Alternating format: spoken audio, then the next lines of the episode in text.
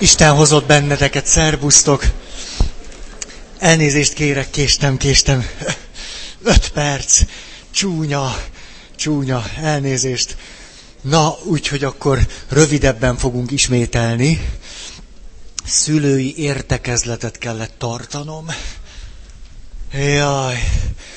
Miről is beszéltünk? A hitelesség szempontjairól, de a hitelesség szempontjairól abban a vonatkozásban, hogy hogyan tudjuk föltárni azt, és hogyan tudjuk önmagunkat egy tükörben megtekinteni, hogy vajon képesek vagyunk-e a hitelességre.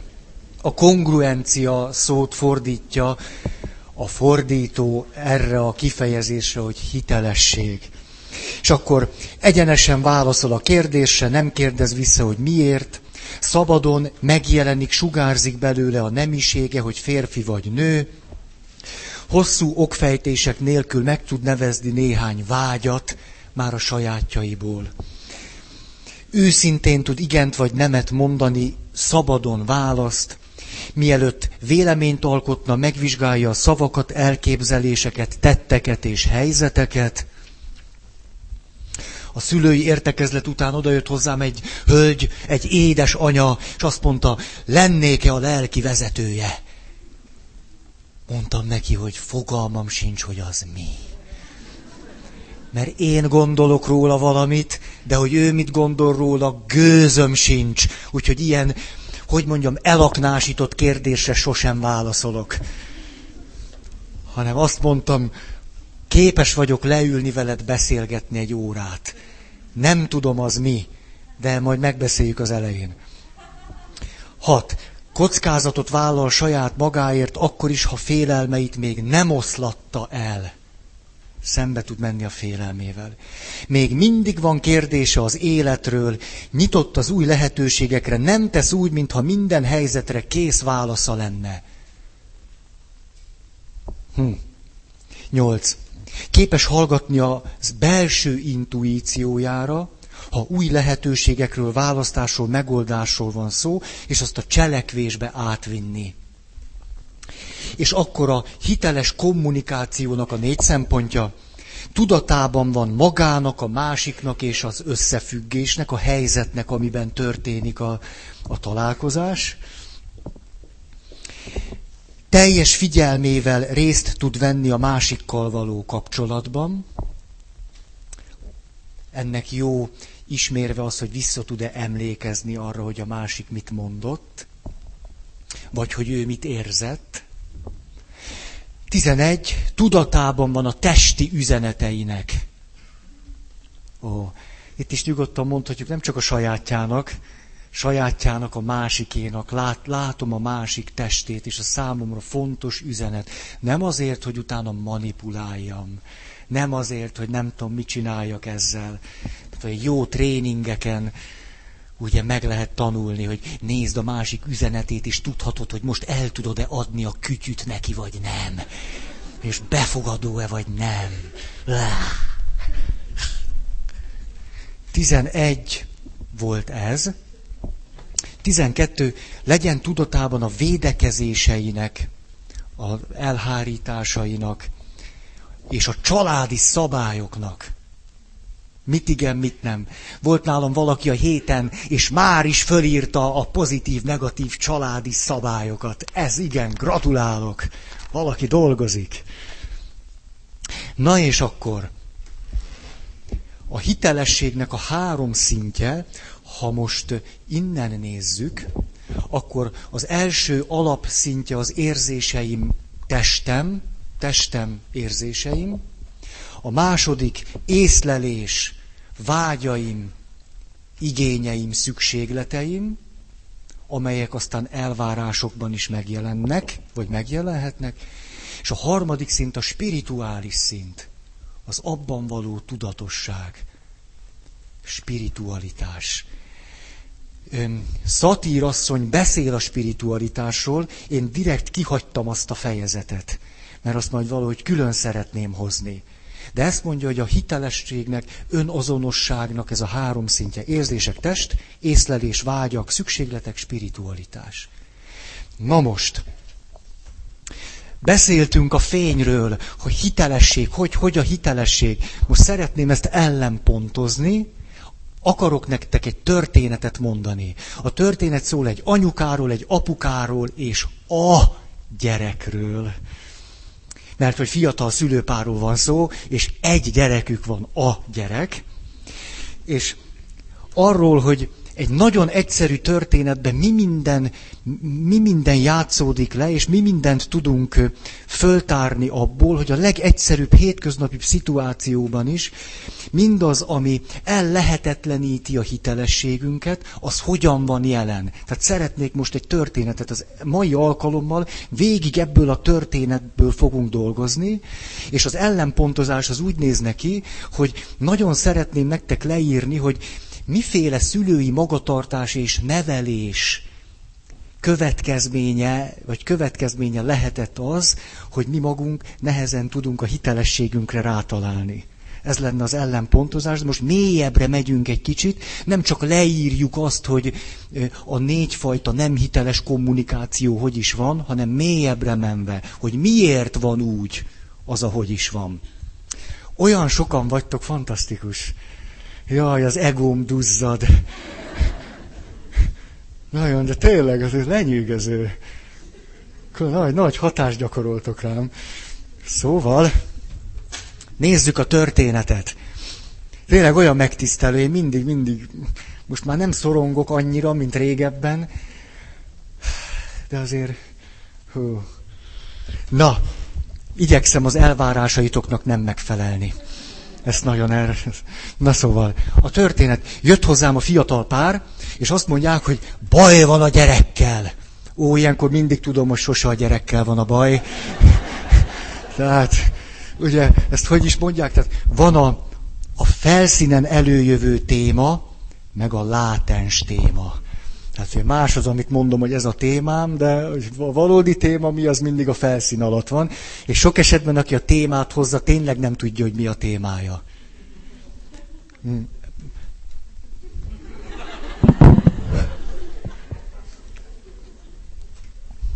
Mikrofon nem szomjas? Honnan tudjátok? Az is csak egy ember. Szóval, fiatal pár, baj van a gyerekkel. Hogyan jött ez elő? Persze az elején tisztáztuk, hogy nincs gyerekem. Ezt fontos volt tisztázni, ha nem tudták volna. Tehát, hogy én tőlem ilyen, ilyen mélységesen a, a tapasztalati világból fakadó szülői, nem tudom miket, ne várjanak. Tehát rögtön mondtam, hogy én, én a gyerekhez nem értek. Tehát ott én még nem tartok, ezt a legkomolyabban. Néhány évvel ezelőtt rájöttem, talán már tudnék férj lenni. Most ez már néhány éve tart, elég nehéz, nehéz. A, tehát úgy harminc fölött eljutottam ide, hogy most már mernék megházasodni, ha az csak egy ilyen férj-feleség történet lenne. Most már úgy nagyjából, tehát hogy talán, talán nem okoznék akkora nagy bajt. Most vagyok azon az úton, hogy mikor leszek alkalmas arra, hogy apa legyek. Ez, na, ez tényleg... Nem biológiailag, mert úgy lassan már nem vagyok alkalmas, hanem, hanem hát úgy, hogy az életünknek vannak szintjei. Tehát én valahogy ilyen elcsúszásba vagyok. Tehát mire úgy kész leszek, addigra már annyi nekem, hogy egyszerűen a papi fogadalmamról nem is beszélve. Az is egy szint. Hát, hogy melyik, azt nem tudom, ezt most ne firtassuk. Itt van egy kis piszok, azt nézem. De lehet, hogy én hoztam be. Na szóval, tehát tisztáztuk, hogy nincs gyerek, gyereknevelésből annyi tapasztalatom van, amit gyerekként átéltem, hát azt inkább hagyjuk. A, tehát, hogy, hogy maradjunk, maradjunk a, a, a felnőtteknél, mert ez, ez, ez valamennyire. Na ebben megegyeztünk, és akkor a következő nagyon egyszerű történet. Azt kértem tőlük, hogy mondjanak egy tipikus helyzetet. Amikor azt élik át, amit úgy át szoktak élni, amitől azt gondolják, hogy érdemes volna segítséget kérni, mert nem bírunk vele mit kezdeni. A helyzet így néz ki, hogy lesz helyed? Foglaltak? A nő... Tutira ment. Óriási. Szóval a helyzet, az anya és a gyerek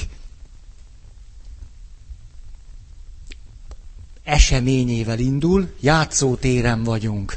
Az anyuka a nagyfiával, aki már öt éves.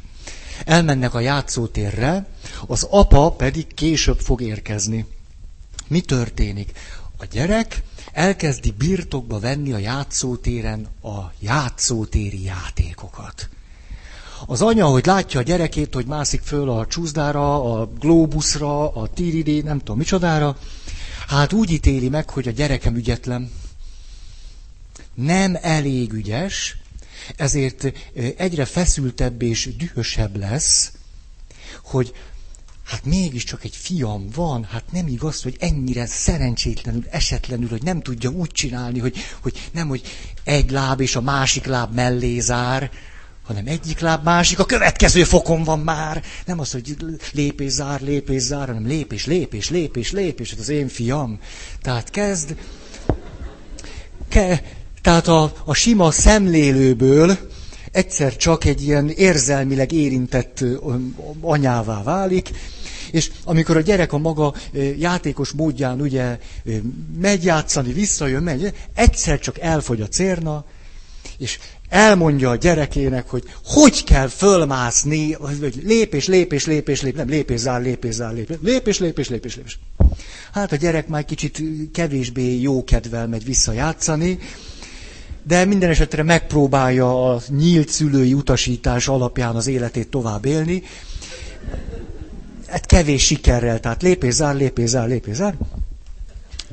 Az anya még jobban dübegurul.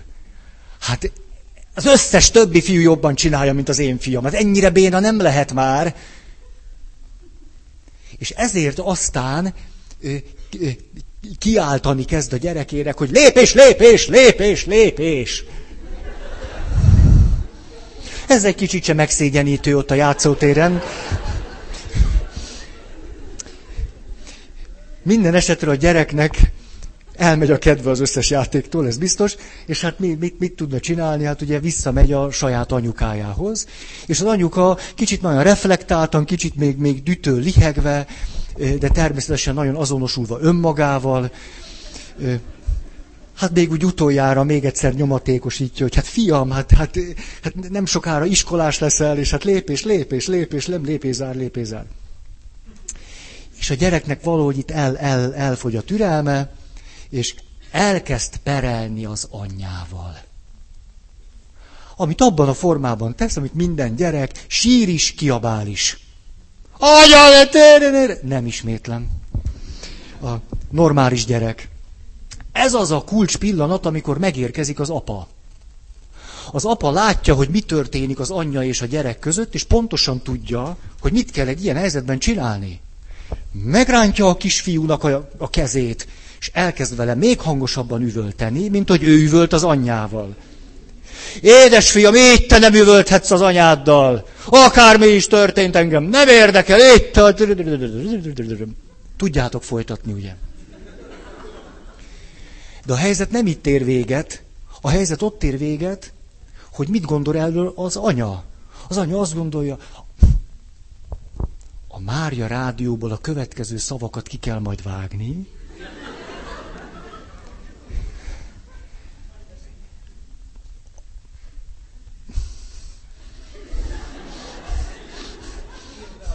De leírom, tényleg, le... kitolunk a rádiósokkal. De ez tényleg, milyen zseniális. Ez nem élőbe megy, fölvételről. Ki lehet bőle vágni az összes hülye vagyok, meg egyebeket. A... Szóval, el, elvesztettem a fonalat, tehát az anya azt gondolja, ahogy beszélgetünk, ugye akkor derül ki, mert mindig kérdezem, jó, és mit, mi, mi volt belül? Ez volt kint, és mi volt? Hát az volt bennem, hogy ez a hülye férjem, nem kívánt szó törlendő. A hülye férjem, akinek fogalma sincs, hogy mi történik köztünk, hát én vagyok itt a gyerekkel a játszótéren, én tudom, hogy mi történt, vagyis itt már a harag és némi bűntudat, és ugye ez most egy pedagógiai folyamat, és most próbálja még az anya valahogy megint kézbe tartani a szálakat. A férjem csak elrontja ezt az egész helyzetet. Ezért mit csinál? A gyereket kirántja a férfi kezéből, és ráüvölt a férjére, hogy ne üvölts ezzel a gyerekkel! Mit tudod te, hogy mi történt? És erre a férfinek a reakciója, aki éppen csak most érkezett meg a családi idillbe, sértetten, fájdalommal, egy szó nélkül elmegy. Mire a nő teljesen magába zuhan, ugye a feleség, hogy tessék, két perc alatt el... Elég is egyszerű helyzet, ugye? Tök egyszerű, nem történik benne sem... Néhány éve házasok. Ha. Ha elkezdjük kérdezgetni az apát és az anyát, a férjet és a feleséget, a férfit meg a nőt, ugye mi, akit kérdezünk, az válaszol, másokat fognak válaszolni. Elkezdjük őket kérdezgetni, akkor a következőkhöz jutottunk. De ez körülbelül két óra. Tehát kétszer egy óra, míg ezek valóban fölszínre tudnak jönni. A feleség a következőig jut el. Azt mondja, hogy igazából rájöttem, hogy nekem tényleg nagyon komoly elvárásaim vannak a fiam felé, és igenis elképzeltem, hogy az én fiamnak ügyesnek, rátermetnek, kongruensnek kell lennie, és hogy nem engedhetem meg magamnak, hogy nem, hát az én fiam, az én gyerekem. Amikor végigmegy ez a találkozás, akkor a feleség legvégül a következőt mondja ki a férjének. Tudod, igazából rád vonatkozóan az van bennem, hogy nagyon hiányzol. Hogy nagyon hiányzol. Hogy úgy egyébként is hiányzol, mert hogy sokat dolgozol, és állandóan én vagyok a gyerekkel, és annyira jó lenne, ha együtt is lennénk a gyerekkel. Ez annyira jó lenne nekem, mert hát én magam is tudom, hogy sokszor nem úgy csinálom, ahogyan kellene. És annyira erősítő lenne, hogyha velem együtt lennél, és így együtt tudnánk valamit. Egyetlen mondat, tudod, hiányzol. Hiányzol nekem férfiként is, férjként is, apaként is. Hiányzol. Legyél velem többet. És akkor a férfinek a legmélyebb dolgai. A férfi azt mondja, hogy hát igen, tényleg belátom, hogy, hogy olyan vagyok ezekben a helyzetekben, mint egy sértődött gyerek. A feleség azt mondja, bizony, bizony, ilyenkor azt érzem, hogy két gyerekem van. Van egy dühöngő gyerekem, meg egy sértett gyerekem. És ugye ez akkor a, hogy mondjam, apokaliptikus fantáziáit beindítja. Tehát most még így éljek ötven évig? Tehát nevelem a gyerekem, nevelem a férjem. Tehát ez egy elég... És akkor kérdezem a férfit, hogy, hogy na, ha, ha, ha mélyebben, akkor mi van benned? Hát akkor az van bennem, elmegyek sértetten, duzzogva, és az van bennem, hogy neveld te a saját gyereked. Ha te gyereked, akkor neveljed. De nem ez, ne, nem ez a legmélye, a legmélye ugyanolyan szép, mint a feleségnél. A legmélye az, tudod, szeretném azt tapasztalni, hogy szükséged van rám. Hogy értékes vagyok, hogy értékesnek tartasz a veled való kapcsolatban, hogy tudok olyan lenni, hogy az neked jó, és értékes vagyok a gyerekünkkel való kapcsolatban is, hogy tudok olyat tenni, ami a gyerekünknek jó. Azt szeretném, ha értékelnél. Ez van a legmélyén. Hogy két órás beszélgetés kell ahhoz, hogy egy, egy újból és újból megismétlődő játszma, amiben a fölszínen ilyen ádász küzdelem folyik, és mindenki mindenkinek beszól, és belerúg, és valahogy minden elromlik. Ha elmegyünk a legmélyére, ezt én ezt nevezem itt spirituális szintnek, tehát először föl kell tárni az érzéseket, a gondolatokat, aztán a vágyakat és az elvárásokat, amik abból fakadnak, és aztán eljutunk a spiritualitásig, hogy szükségem van rád, és Azt szeretném, ha értékesnek tartanál. Ezt én már a spirituális szintnek tartom, mikor valaki ezeket ki tudja mondani. És amikor mind a két fél egymásnak ezeket el tudja mondani, ott tényleg megjelenik a pillangó. Nagy csend lesz, és akkor egy ilyen láthatatlan pillangó elrepül gyönyörű szép szárnyával.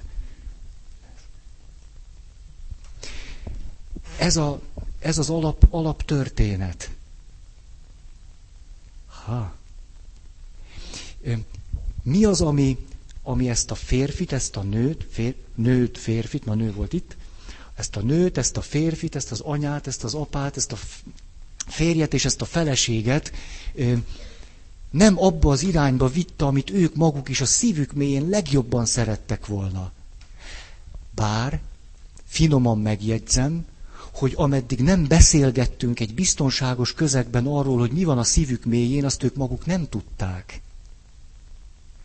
Ez az, amiről múltkor beszéltem, hogy hogyan tudnék hiteles lenni azonos önmagammal, ha nem is tudom, hogy ki az a valaki, akivel azonos lehetnék. Ha fogalmam sincs ki ez a valaki, ha azt gondolom és azonosítom magamat a dühös férfivel, a megsértett férfivel, ha azonosítom magam az elváró anyával, ha azonosítom magam az otthagyott feleséggel, bármivel azonosíthatom magam, csak nem mentem el a spirituális szintig. Ezért egyáltalán nem mindegy, hogy mivel azonosítom magam. Itt vannak ezek a rétegek, de érdemes lemenni a legmélyére. És a legmélyén mindig szép dolgok vannak. Mindig. Mindig. Sosem láttam, hogy ezt merem így mondani. Soha, hogy, hogy mentünk negatív, negatív, negatív, és egyszer csak az ne váltott volna pozitívra. Mindig pozitívra vált.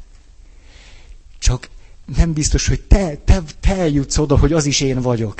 Hogy fölismered, hogy a, hogy a sokkal mélyebben én vagyok. Ezért nem, nem tudsz vele azonosulni. Ilyen értelemben nem, nem tudsz hiteles lenni. Hát e, ezért mondja Virginia Satir, hogy a hitelességnek szintjei vannak. Mondhatom azt, hogy hiteles az anya, amikor kiabál, hitelesen kifejezi a felszínen lévő haragját a fia iránt. Hiteles az apa, amikor elrántja a gyereket, és ráüvölt, és azt mondja, így te nem beszélhetsz anyáddal. De egy fölszínesebb szinten üti meg a hitelességet. A mélyebb szinten azonban nem talált még magára. És ennek a történetnek a, a kimeneteli oldalán van egy gyerek. És róla még nem beszéltünk. Ennek a történetnek ki az igazi vesztese? Hát most Mária rádió hall, ne hallgass, vagy nem tudom, csukd be a füled.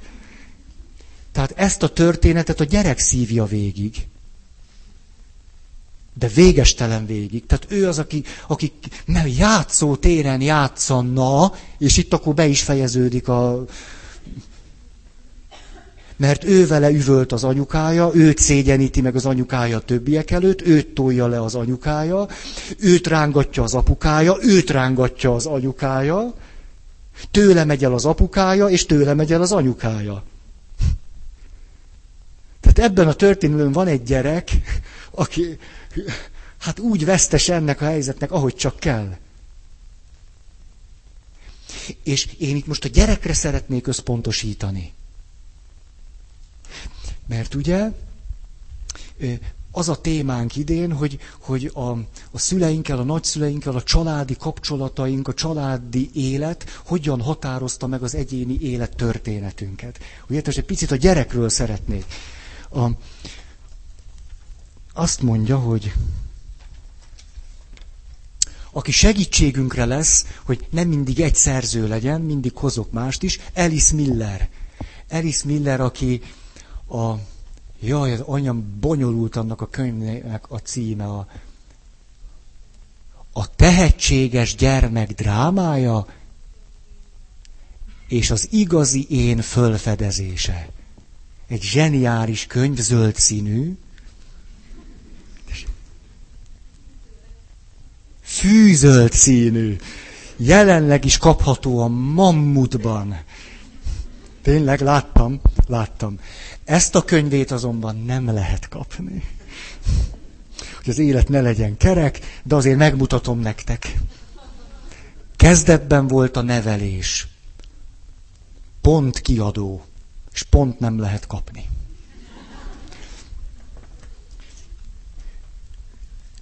Összeszedtem tizennyolc pont, azt hiszem. De megpróbálom ezt ma elmondani.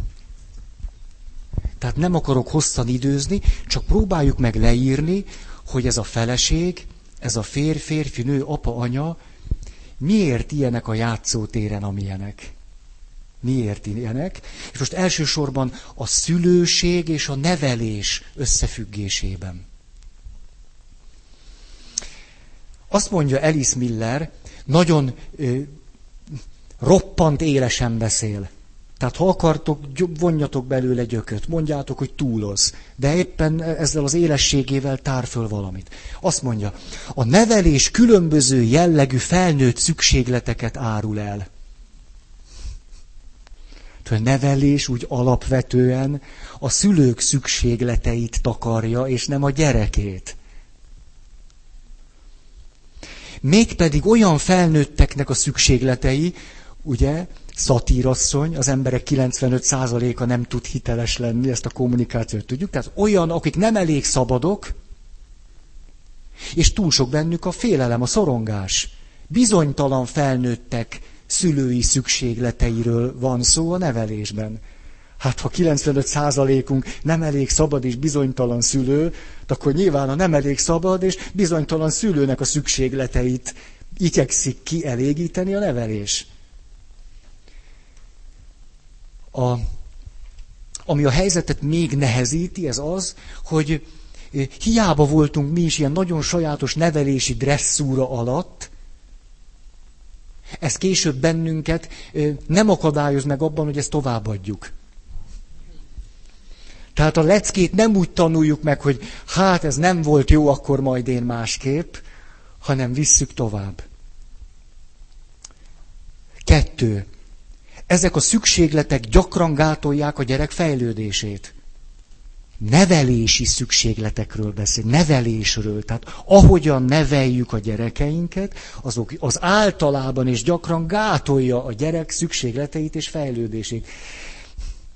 A, ugyanis a gyerek, mint ebben a történetben is, fenyegető az anyára nézve. Az anya, amikor elgondolja, hogy milyennek kellene lenni a fiának, akkor neki vannak érzelmi, pszichés szükségletei.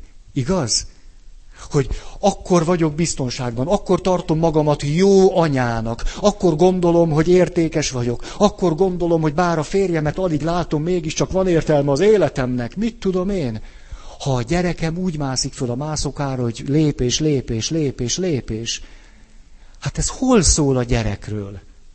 Az anyának a szükségletéről szól, de egy eléggé sebzett szükségletéről, amiben az ő vágyai, elvárásai, tírilé, minden benne van. Vagyis a gyerek azzal, hogy ő öt évesen egy olyan kisfiú, aki lépés zár, lépés zár, lépés zárban él, mert ott tart, valójában fenyegető a szülőre nézve. A szülőnek ráadásul eléggé sérült, mélyen fekvő fontos szükségleteire nézve, nem ilyen csipcsup szükségletekre nézve. Vagyis, hogy értékes vagyok-e, jó vagyok-e, jól csinálom-e. Nem, nem, nem, nem. Ezért ez a legegyszerűbb gyermeki fölfedezés, hogy megyek, mászok, hihetetlenül fenyegető tud lenni az anyára nézve. És hát ezt látjuk is. Hát ha nem volna fenyegető, nem reagálna ilyen módon. Hát, hát lépés zár, hát az is ugyanolyan jó. Hát azért ugyanannyira nem. Nem azért. azért lépés, lépés. De hogyha ő ott tart, akkor neki az ott jó. Hát annyira szomjas vagyok. Ez nem reklám, majd úgy forgatom, hogy a Mikulást lássátok. Jaj, ez nem is mikulásos, te jó ég. Ez egy, ez egy kubista, dadaista performance itt.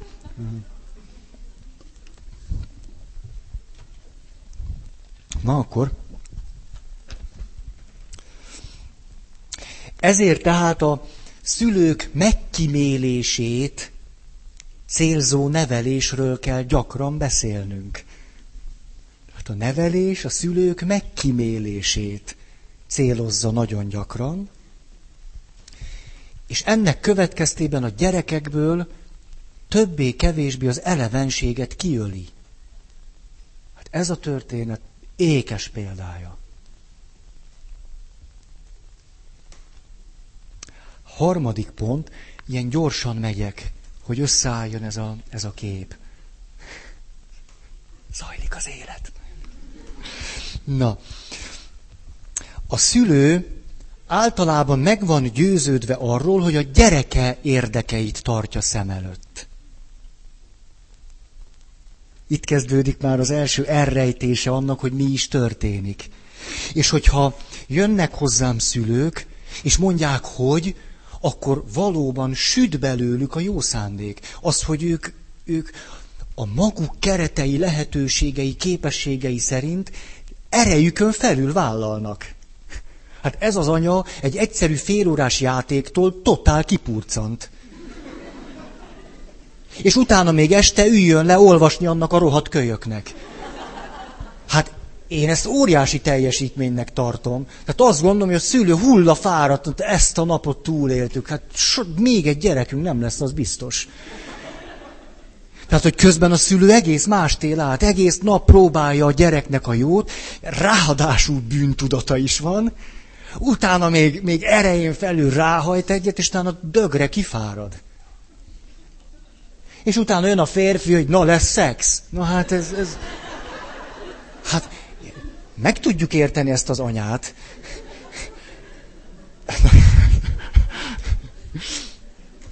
A...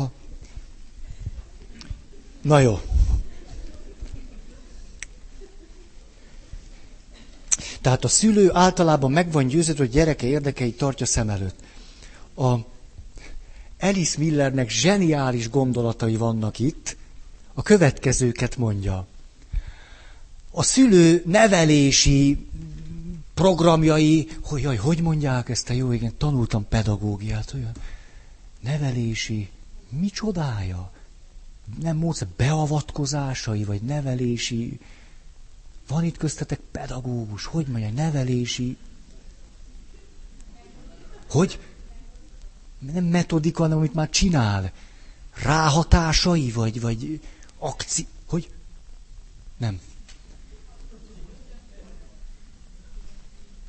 Bebőgtünk. Gőzünk sincs, hogy van. Nem tudjuk a szakirodalmat. Nem baj, mert nem is az a lényeg.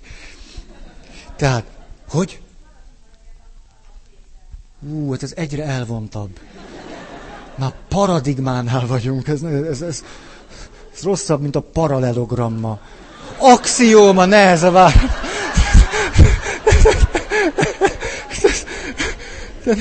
De én olyan fiatalnak tűnsz pedig, tehát olyan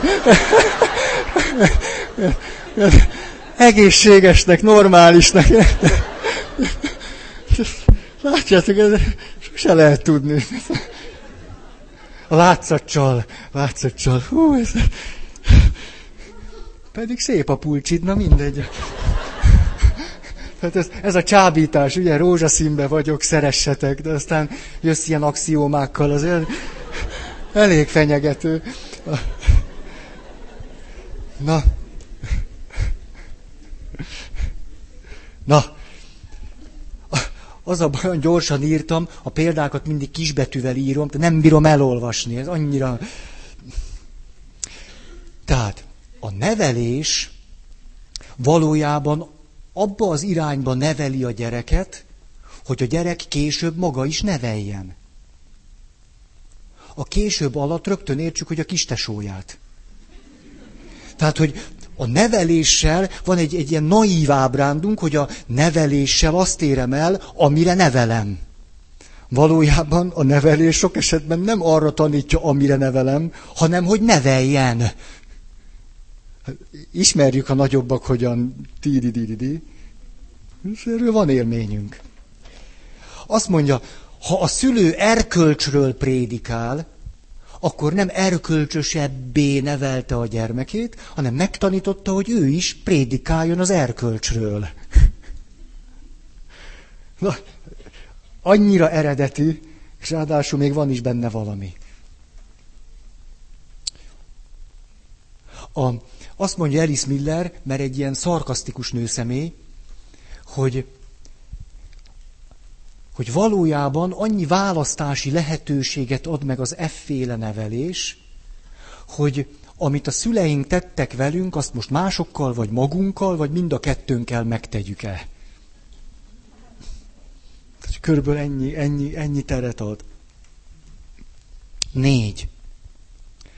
A gyerek számára a határt nem a szülő szabadsága, hanem a nevelői megfontolások szabnak. Vagyis, hogy a szülő nem azt mondja, hogy játszottam veled két órát, nagyon elfáradtam. Én bizony most leülök a hintaszékbe, itt fogok hintaszékezni húsz percet. Mert tudod, én is ember vagyok. Ez ugye a szülő szabadsága kijelöl valamit, és a gyerek szerint, jó, hát tényleg az, az életet meg kell osztani másokkal. Hanem e helyett a szabadság helyett nevelői megfontolások. Na ezt mondom tovább. A szülők általában korán megtanulták, hogy saját érzéseiket ne vegyék tekintetbe. Mert hát nevelték őket. A neveléshez tehát a legfontosabb érzékszervük fog hiányozni. Az érzéseik. A hitelesek. Jó? Nem, nem, nem, csak, a, nem csak a fölsők, hogy dühös vagyok, mert nem vagy olyan, amilyennek akartalak. Ugye ez egy parazita érzés. Mikor látom a gyerekemet játszani, és dühös leszek rá, mert nem úgy rakja a legót, ahogy én akarom. Hát az apukámmal nem lehetett játszani. Az, az, én ad... Ó. Az apa szónál kezdtél el köhögni, csak úgy mondom, hogy... Szóval... Hát az apukámmal nem lehetett játszani. Kizárólag akkor voltam hajlandó vele játszani. Halljátok, mit mondok? Tehát már is szerepet cseréltünk. Tehát az apámmal nem lehet játszani, ezért akkor vagyok hajlandó az apámmal játszani, amikor valami olyan játékot mutat meg, amit nem tudom, hogy kell csinálni. És csak addig vagyok vele hajlandó játszani, amíg valamennyire nem látom, hogy hogy kell, de inkább előbb lelépek. Tehát ha nyolcvan százalék megvan, utána már csak kitalálom. Így voltam például az apukám által hozott gőzgéppel. Képzeljétek el! Spiritusszal működő gőzgépet kaptam karácsonyra. Ha-ha. De nem tudtam, hogy kell működtetni, mert kicsi voltam. Hát, a, na, jó. Tehát, tehát a neveléshez a legfontosabb érzékszervünk hiányzik. Mert mire lenne szükség a neveléshez? Például, hogy az anya ülött a padon, demonstrálom, és nézem a gyereket, lép, zár, lép, zár, lép, zár. Mi a legfontosabb érzékszervem? Az érzelmeim, jelen esetben az együttérzés, az empátia. Elég szabad vagyok önmagamtól, tehát nem önt el a harag, hogy miért nem lép, lép, tehát elég szabad vagyok, emiatt képes vagyok együttérző lenni, és azt mondani, na hát, azt hittem már meg tudja csinálni. Hú, kicsit még meg kell szeretgetni, akkor biztos. A legfontosabb érzékszervem az együttérzésem lenne, csak hogy azt én magam is gyerekkoromban megtanultam, nem az együttérzésnek a, a, az elfojtását, a saját érzéseimnek a, az eltüntetését. Hát ha a saját érzéseimmel kapcsolatban nehezen vagyok tudatos, akkor hogy vagyok a tieddel? Ráadásul hát a szabadságról ne is beszéljünk. A, ez miben akadályoz meg bennünket, hogy nem vagyunk itt benne elég szabadok, emiatt nem tudunk érzések mentén együtt lenni. Ennek az a következménye, hogy nem tudunk a gyerekeinktől tanulni. Ez történik. Azt mondja Alice Miller, sokkal többet tanulunk meg az életről a gyerekeinktől, mint a szüleinktől. Mert mikor gyerekek voltunk, nagyon kiszolgáltatottak voltunk, nem voltunk elég szabadok, hogy azt tanuljuk meg az életről, ami nekünk igazán fontos. Azt tanultuk meg, ami a szüleinknek volt fontos. Most azonban, hogy a saját gyerekeinket neveljük, sokkal nagyobb lehetőségünk lenne, hogy az életről fontos dolgokat fölismerjük. Csak sajnos most már nem vagyunk elég szabadok. Akkor még nem voltunk, most meg már nem vagyunk. Igen, tehát a gyerekeinktől többet tanulhatunk, mint a szüleinktől, mondja. Hat. Valódi hiteles érzelmek. Most a szülőre vonatkozóan, mert vannak ilyen parazita érzések. Nem teljesíti. Sok. Tehát valódi hiteles érzelmek autonómia hiányában nevelési elvek protéziséhez folyamodunk, és nevelési szabályokra szorulunk. Tehát nem tudunk hitelesen, teljesen benne lenni a gyerekünkkel való kapcsolatban, úgyhogy tudjunk nagyon együttérzőek lenni vele, de közben elég szabadok legyünk abban, hogy magunkkal is tudjunk együttérzők lenni. Ez a szabadságunk kijelölni a gyerek számára a határokat, mert határokra szükség van, szabályok kellenek, a gyereknek kell a szabály, most gyerek megbolondul, ha nincs szabály. Olyan agresszív lesz tőle, hogy... Hát azért olyan agresszív, kéri a szabályt, ki, ki püföli belőlünk a szabályt, hogy húzzunk már valahol egy határt. Tehát természetesen kellenek határok, kellenek korlátok. De azt nem a, nem a szabadságban szűjjük meg a kapcsolatunkban hitelesen, hanem hát miután a legfontosabb érzékszervünktől el vagyunk vágva, hát nevelési szabályok alapján tényfergünk és lézengünk.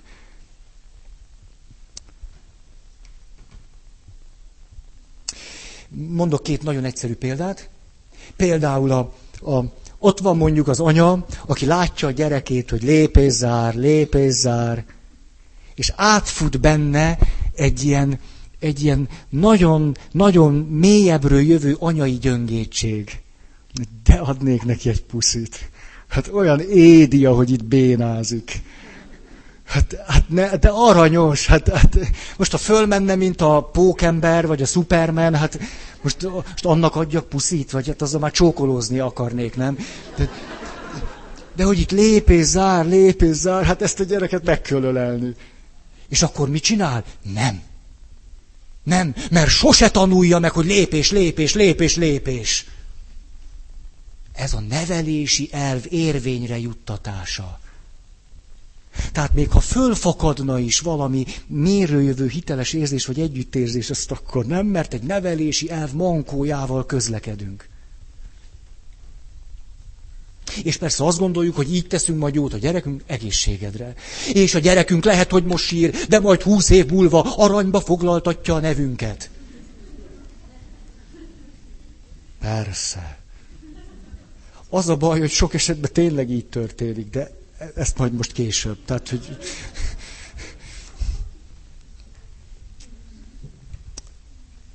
A másik, hogy például, ha a szülő elég szabad, és a gyerek ténylegesen, nem tudom én, rávág a szülőjére, és azt mondja, hogy hülye barom.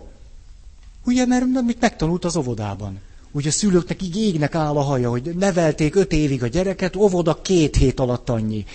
Tehát az összes, és fogalma sincs, hogy mit mondtál, ettől még pikánsabb. Ugye, tehát, tehát olyan gyerekek olyanokat beszólnak. Hát most volt egy jött... Mondok egy történetet. Ülnek a gyerekek az ebédlőben, katolikus iskola. Általános iskola, első osztály. Ülnek a gyerekek, és hát ugye a, a csoport kohézió, már a második fél év vége felé elég masszív ahhoz, hogy a gyerekek eléggé társai legyenek egymásnak, és ülnek, négyesével ülnek, és ül itt Petike, és Petike mellett ül a Marika. A Marika azonban valamilyen oknál fogva nem eszik húst. Nem tudjuk, hogy miért, de a történet szempontjából lényegtelen. A lényeg, hogy nem eszik húst. Kihozzák az ebédet. Mi volt múltkor a kajánk? Csirke? Mit ettünk múltkor? Itt valamit ettünk. Csirkeleves. Hogy tyúkusleves. Az volt. tyúkhúsleves. Itt voltál. Nem csak testben. Tehát tyúkhúsleves. És hát a Marika tik-tik-tik piszkálgatja. Jön a pedagógus. Úgyhogy pejdagágász néni. Mi folyik? Nem eszem húst. Azt látom. Dö-dö-dö-dö. Nem ismétlem el, mert az összes gyerekkori emlékem föltorul, és nem bírom befejezni. Tehát megkapja a magáét. És erre Petikét mondtam. Petike volt már nevek. Saját nevemet is. Na mindegy. A Petike meg odaszól a tanítónének. A Marika sose eszik húst. Otthon se. De ezt ilyen teljesen, hogy mondjam, ilyen adekvát módon.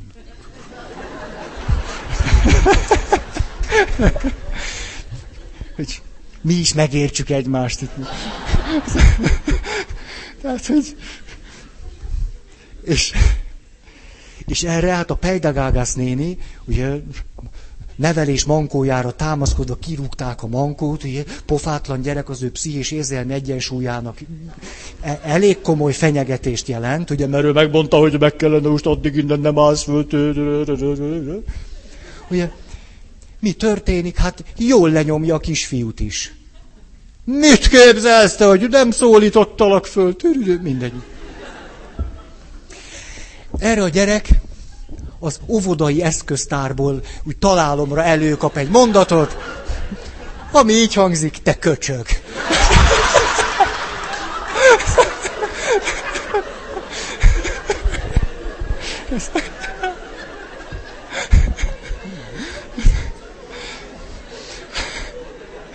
A...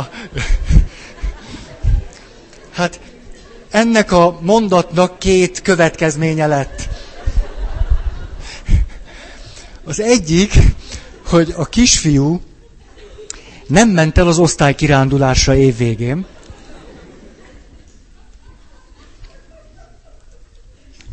Ahelyett, hogy a pedagógus néni értékelte volna, hogy hét évesen képes a lojalitásra a hasonló korú társával. Tehát az egyik, hogy nem ment el osztálykirándulásra, ez talán a kisebbik trauma. Nagyobbik azonban az, hogy a szülőknek el kellett mondaniuk, hogy mi az, hogy köcsög.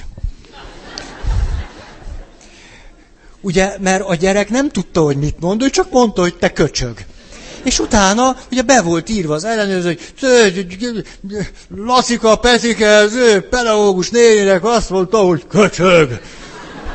És hát a gyerek, mert a maga gyerek volt, hogy anya, miért? Hát azt mondtam, hogy köcsög, miért? És hát akkor szülők, hát tizenöt. Tehát akkor ezt próbálták életkornak megfelelő módon. Na, a, onnan indultam el, hogy ha a szülőt, tehát ha a szülő elég szabad lenne, és azt mondaná neki a gyerek, csak úgy, hogy te hülye köcsög, akkor a szülő védje meg magát, és mondja, hát mit, tehát... Hát kér, hol, hol, hol...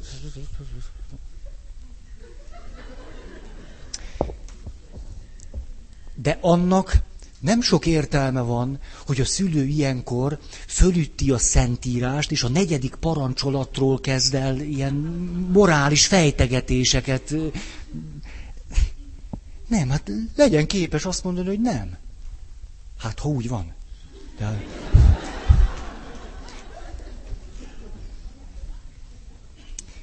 Na, hét. A szülők belső bizonytalansága elbizonytalanítja a gyereket a szabályok ellenére is. Mert ugye a gyerek éppen elég érzékeny ahhoz, hogy tudja, hogy a szülő fél, hogy a szülő bizonytalan, hogy a szülő tíli, ezt a gyerek rögtön leveszi, ahogy szokták mondani. Hát tudja ő, nem kell egyetlen szót csak elszólni. Ez rögtön átmegy. A szülő, na hát ez olyan, olyan pszichológusos lesz. A szülői, hát nem, ezt lefordítom, tehát... Tehát, hogy ez a, ez a szülői kettősség. Úgyhogy határozott is vagyok belül, meg egy ilyen, egy ilyen sebzett gyerek. Ugye ez, ez a kettősség, hogy erősnek mutatom magam, de bizonytalan vagyok. Ez a szülő esetében a következő irányba megy. Vagy olyan lesz, mint ez, a, ez az emlegetett pedagógus, hogy üti, vágja a gyereket. Azt mondja Alice Miller, szadisztikus. Szadizza azt a kisgyereket. Hát, jó. Igen ám, de ez nagyon gyakran, mint a mi alaptörténetünkben, a játszótéresben is, az anya először szadizza a gyerekét, de utána mit csinál? Erős bűntudata lesz. Jaj, most biztos... El... Akkor jön a mazochizmus. Önostorozás, öncséplés, önszidalmazás. Nem vagyok jó semmire, minek szültem ezt a gyereket, majd fölnő, engem fog utálni. A... Mi szokott ebből a kettősségből következni? Hogy tényleg bizony, bizonytalanság, és aztán egy ilyen látszaterősség, és akkor az, hogy bánt, és aztán, hogy önmagát bántja. Magyarul így lehetne mondani, hogy bánt, és önmagát bántja. Az következik, hogy amikor éppen az önmagamat bántó fázisban vagyok, és azt gondolom, hogy tényleg béna vagyok, hülye vagyok, tényleg, akkor viszont túlságosan engedékeny a gyerekkel. Nem tudja a határait megvédeni, hiszen azt mondja, hogy is rossz vagyok, hát csak üssél. Igen, megérdemlem, hogy most rossz vagy. Igen, akkor ugrálj a fejemmel, úgyse tudlak megnevelni, úgyis béna vagyok. De ebben a pillanatban nem elég szabad, nem tudja magát megvédeni. Ezért a természetes, jóleső határokat nem tudja szabni a gyereknek. Akkor meg a gyerek eluralkodik rajta. De ez, hogy, hogy én uralkodok a gyereken, a gyerek uralkodik rajtam, ugye ez így váltakozva, tik-tik-tik-tik-tik. Már is itt vagyunk Szatírasszonynál, ugye, hogy miért van az, hogy ez a hatalmi logika belénk vésődik. Mert vagy rajtunk uralkodtak, vagy mi uralkodtunk az anyánkon, apánkon. Hát mikor az apám sértetten elvonul, mint egy gyerek, tehát akkor kicsit... Hát apám ott duzzog, én meg... Én meg anyucival most akkor anyucit egy kicsit elcsábítom, és mi most játszunk egyet. Apám meg ott duzzog. Elég komoly szerepcsere.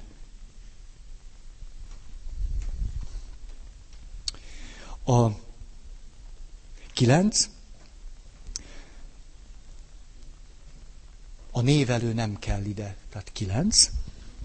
A gyerek agresszióval provokálja a szüleit, hogy azok valódi arcát fölismerje.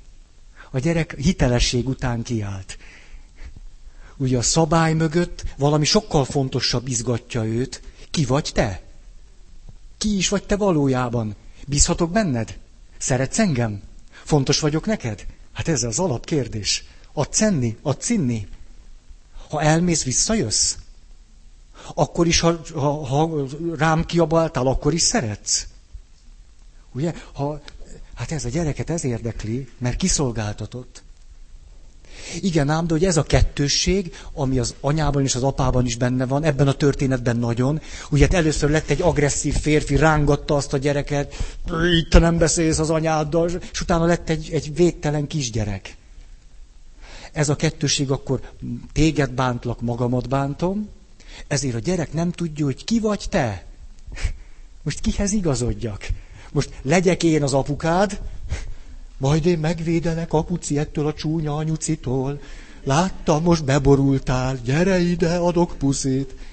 Tehát most, most én nekem kell erősnek lenni, vagy az apa az erős, de most ha az erős, hogy erős, most az megvéd engem, vagy csak üt engem, vagy ho, hogy van ez?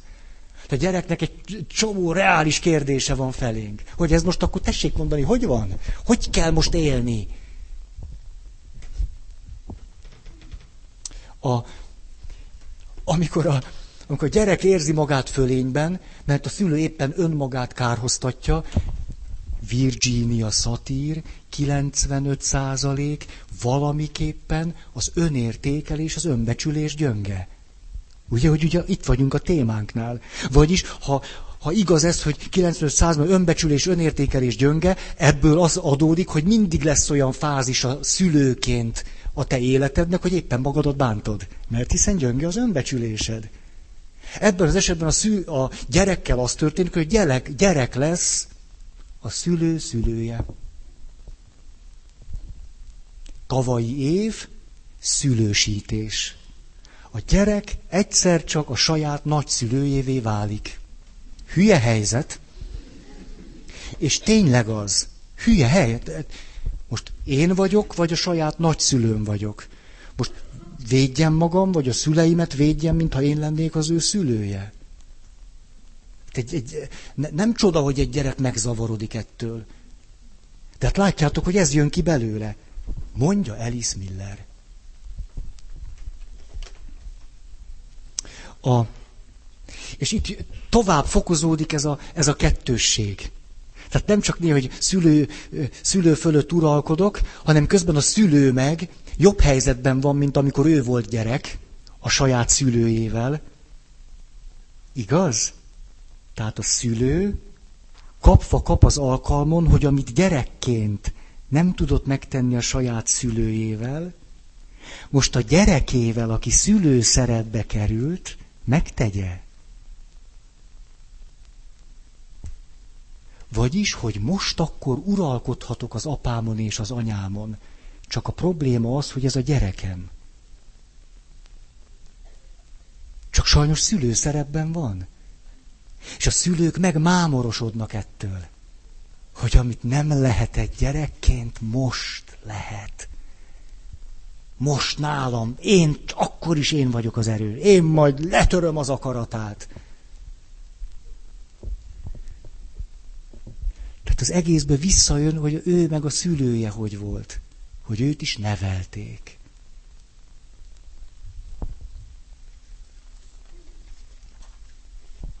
Még, még érthető, ahogy mondom, ugye? Érthető. Jó.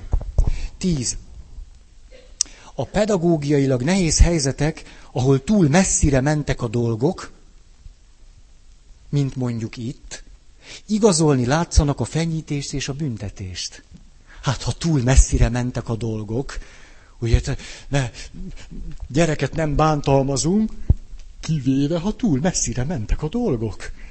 Hát nem így van, én ezt megfogadtam, én soha őt, ő, ő. Na de hát, ha olyan... Látjátok, hogy régen nem erről van szó, amiről a szülő azt gondolja, hogy szó van. Mert a szülő azt gondolja, hogy egyébként a fejében, hogy én jót akarok a gyereknek. És tényleg ezt gondolja. Ez, ez van, én jót akarok a gyereknek, javát akarom. Igaz, hogy kiabáltam, na jó, jó, igaz, kicsit elvetettem a súlykot, de hát az, az ő javáért tettem, és majd... És hát ezért érthető is, hogy most, most megbüntetem. Hát... Mert így különben, hát, na, hogy ugye most látszik már, hogy nem hajlik a jó szóra. Ugye, ezt így éli át a szülő. Ugye, tehát nincsenek a kezemben eszközök. Hát, a gyerekem már hét évesen elkanászodik, hát az én felelősségem, nem? Hát akkor elő a mángorlóval. Tényleg anyukám azzal csépelt engem. Volt, mert ilyen népi eszközgyűjteményünk volt. És hát fakanál hamar összetört. Már tudjátok ti, mi az a mángor? Most mondja, tudjátok ti, mi az a mángorló? Magyar értelmező kézi szótárban biztos benne van.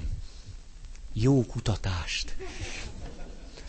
De azt is sikerült a fenekemen eltörni. Legkomolyabban.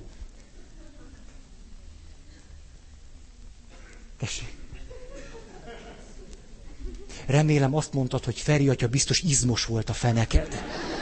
Köszönöm. Na, tehát. A szülő a szülősített gyerekétől rengeteget vár el, ami a gyerek számára teljesíthetetlen. Teljesíthetetlen. Ugye, hogyha az éppen a A csúszdára mászó gyerekem, kezében van az én lelki egyensúlyom, az én önbecsülésem, ott mászik föl a mászókán, az én önbecsülésem, ott mászik föl. Hát ha ez így van, azért az És akkor ez, ez a gyerekek, a gyerek számára egy, egy, egy teljesíthetetlen, elviselhetetlen feladat. Hát öt éves. De ennek fordítva kéne lenni. A gyereknek nem szilárd az önbecsülése, a szülőnek kéne olyan erősnek lenni, hogy amikor a gyerek esetleg maga is kicsit az ügyetlenség tudatában, mert látja a többieket, hogy az mász, mászik, mászik, mászik módon megy föl. Hát ő nem hülye az a gyerek, csak ügyetlen. És akkor ezzel a kis szomorúsággal megy oda az anyukához, akkor az anyukának kellene visszatükrözni a szomorú gyerekének azt, hogy nincs semmi baj, nincs baj, menni fog. Meséltem nektek, hogy hogy felvétel, persze, hogy meséltem, hogy felvételiztem sportosztályba, hat évesen. Tudom, hogy meséltem, de még egyszer, még egyszer.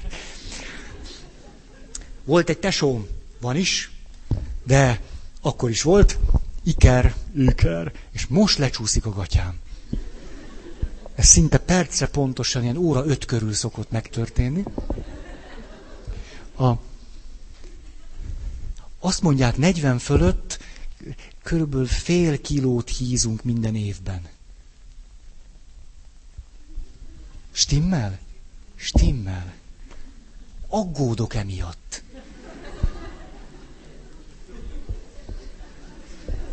Nem, nem. Na, tehát hat éves vagyok, nincsenek súly problémáim, illetve vannak, csak lefelé.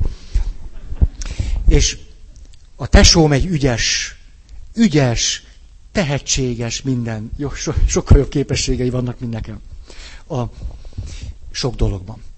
A, ilyen volt például az, hogy hat évesen úgy kellett fölvételizni a sportosztályba, hogy le volt téve a bé es e torna csarnokában, mert ott volt a fölvételi egy gerenda, és a gerendán kellett jobb láb, bal láb, jobb láb, bal láb, jobb láb, bal láb, kéz, orr. Ez nem, ez a szondázás után van a rendőrségnél. Tehát a gerendán kellett, jobb láb, bal láb. A tesóm mit csinált? Életre való gyerek.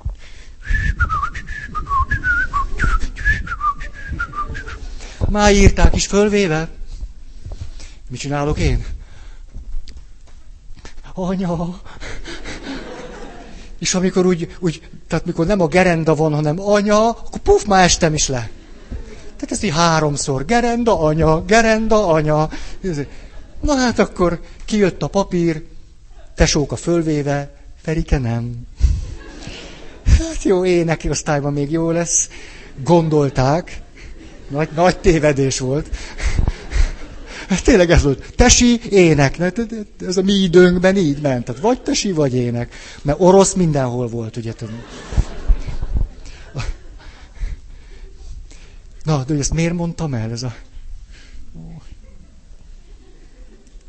a gyerek túl nőtt rajtam. Igen, hogy túl sokat vár el a gyerektől, ami számára teljesíthetetlen. Hát ez nekem is egy ilyen volt. Hát... A...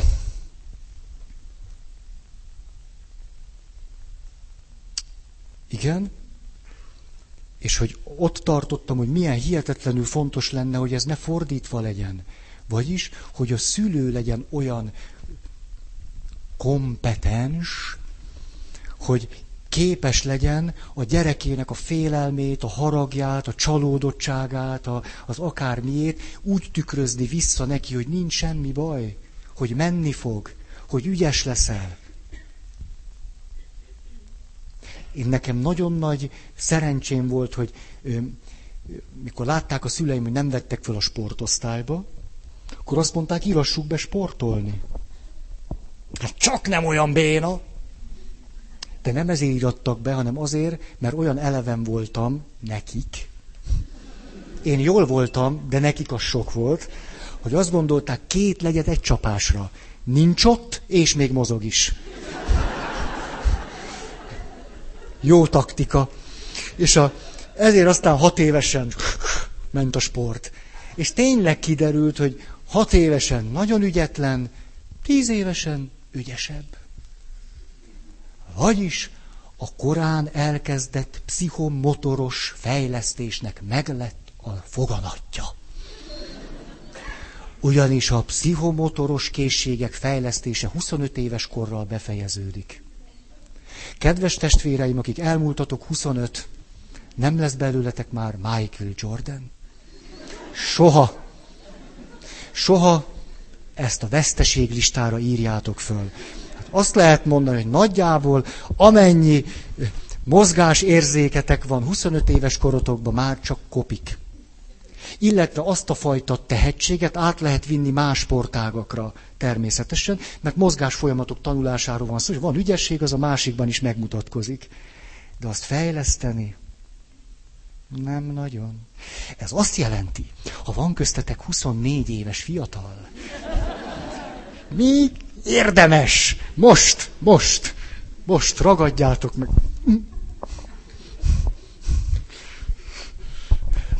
Veszélyek. Na erről most elment az idő. Most elrepült az idő. Azt gondolom, hogy én tartom a fontosnak, ezért nem mondtam a saját előadásom.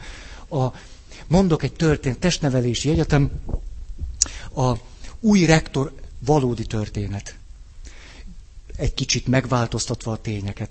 Testnev... De most... De ezt, ezt muszáj, tudjátok, ezt minden évben el szoktam mondani, most kihagytam. Szoktam történeteket mondani, mindig egy-két alapvető dolgot ö, hazudva mondok. Hazudva. Azért nem hazugság, mert most mondom, hogy hazudok. Én mondtam. Azért, mert nem adhatunk ki másokat. Tehát ezért úgy el kell torzítani, hogy rossz legyen nekünk. A testnevelési egyetemnek új rektora van, és látja, na akkor jönnek be ezek a parabola, nem tudom milyen adók, az, nem, nem az, az adó nem parabola, tehát en bé á mérkőzés. És hát úgy dönt, hogy ötven évesen, hogy hát azt tudja, hogy ő megtanul kosarazni. Hát ez, ez, ez annyira baró dolog, hogy azt, az... Vesz egy puma szerkót, minden puma cipő, puma air, puma jogging, minden, ami kell. Hóna alatt vadi új kosárlabda. Ugye hát éppenség a testnevelési egyetemen szokott egyfajta ilyen kosárlabda élet is zajlani, ezért hát a megfelelő embereket kiválasztva elkezd játszani. A játéknak az az eredménye, hogy amikor a labdához jut, és azt elkezdi próbálni pattogtatni, az visszajön neki, de miközben halad is orba, mindig így orba... A laszti orba nyomja őt, de következetesen, tehát a fizikai szabálynak megfelelően. Tehát itt pattintom, de ha haladok, az pont eltalálja az orrom, és ezt a mi rektor urunk tudta elméletben, de más az, amikor ezt így... Ugye vérző orral megy zuhizni, és hát ugye van ott egy ilyen, egy ilyen empatikus, altruista magatartású pedagógus, vagyis... képes valami szeretetet kicsiholni magából, és ugye fölajánlja ennek az ötven éves rektornak, hogy, hogy segítek neked. És hát akkor üres tornaterem, egykezes vezetés. Tik-tik-tik, tik-tik-tik, tik-tik-tik. Eltelik két hét. Úgy. A rektor ezt mondja magának, tök állat vagyok. Ú, most. Labdavezetés elkezdődik. Egy probléma van. Nem egyedül van. Tehát, hogy közben emberek jönnek, mennek, elé állnak, ilyesmi. Ugyanaz, tíf! Hát, a puma cucc azóta is szépen megvan. ötven évesen már nem megy. Hmm.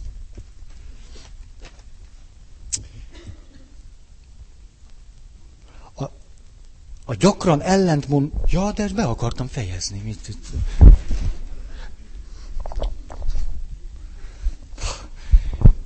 Nagyon köszönöm a figyelmeteket, még hogyha egy kicsit ilyen nem is tudom milyen voltam habókos. És akkor következő héten folytathatjuk. Akar-e valaki hirdetni?